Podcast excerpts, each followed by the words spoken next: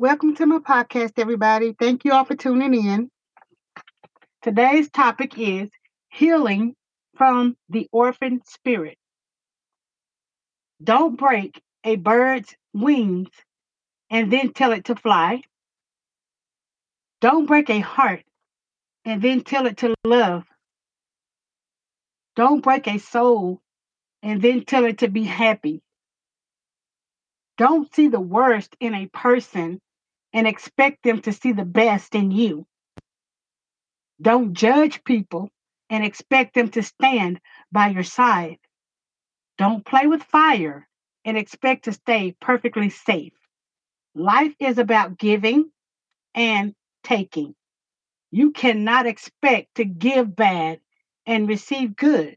You cannot expect to give good and receive bad. Amen.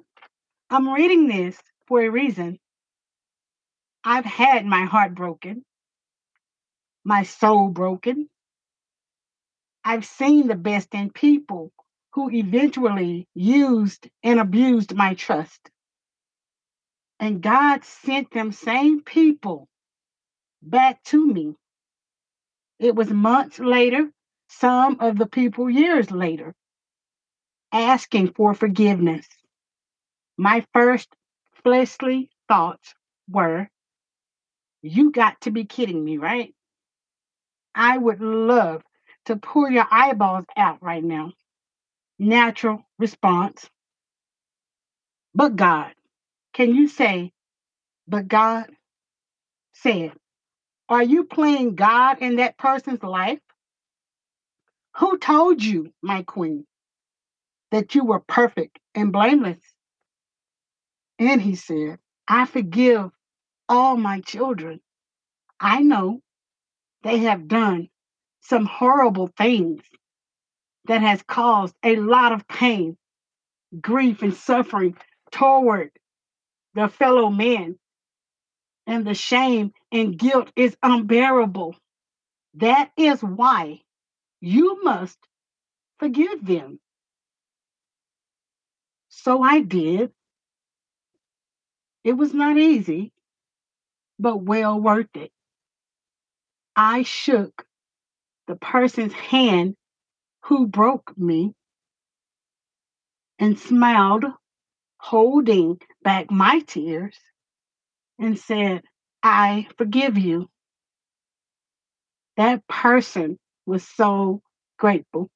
They thanked me over and over and said, Now maybe I can get some sleep and a little peace in my life. So you see, God expects us to forgive. We have no right to judge anybody for anything. That's God's job. Amen. Healing from the orphan spirit. First, you must understand the blood covenant God made with us. A blood covenant establishes a close bond or a promise between two or more parties. A blood oath is a very serious oath. It promises that no matter what happens, the blood covenant can never be broken. Galatians 3 and 29 reads, If you belong to Christ, then you are Abraham's seed and heirs according to the promise. So God is saying you must be born again to become the seed of Abraham.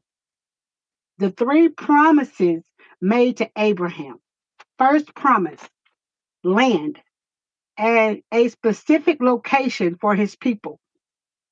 Second promise, his descendants. That means family.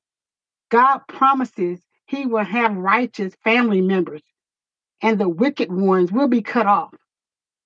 Third promise, blessings to all the nations. Amen. Hebrews 13 and 15 states, For when God made a promise to Abraham, since he had no one greater by whom to swear, he swore by himself, saying, Surely I will bless you and multiply you.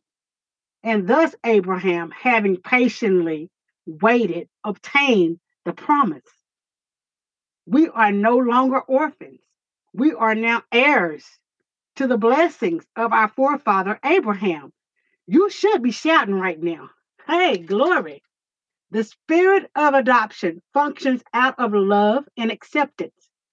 Those that are healed from the orphan spirit are secure because of the Father's love and favor. They are content to serve in any capacity needed, whether or not they are in charge or celebrated in the process. The mature sons and daughters are committed to the success of helping brothers and sisters succeed in life. Children of God already know they are accepted in Christ and serve others out of love and joy. The Holy Spirit leads the mature sons and daughters into his calling. Only those with a strong sense of obedience to Christ will allow him to direct them and bring opportunities and blessings to them.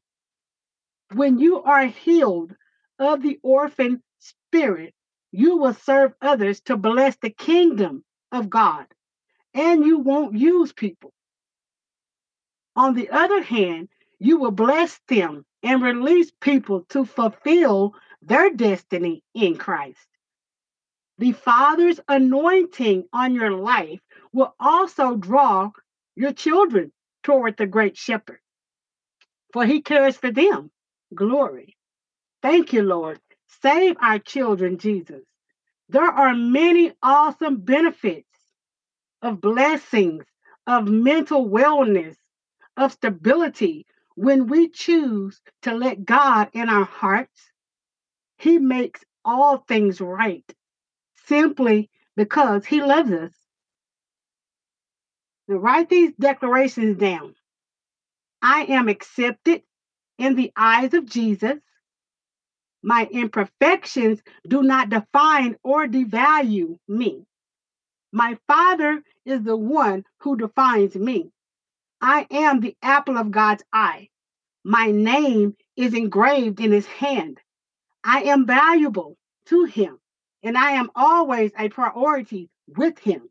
He will provide what I need when I need it. I call on him in times of distress, and he hears me.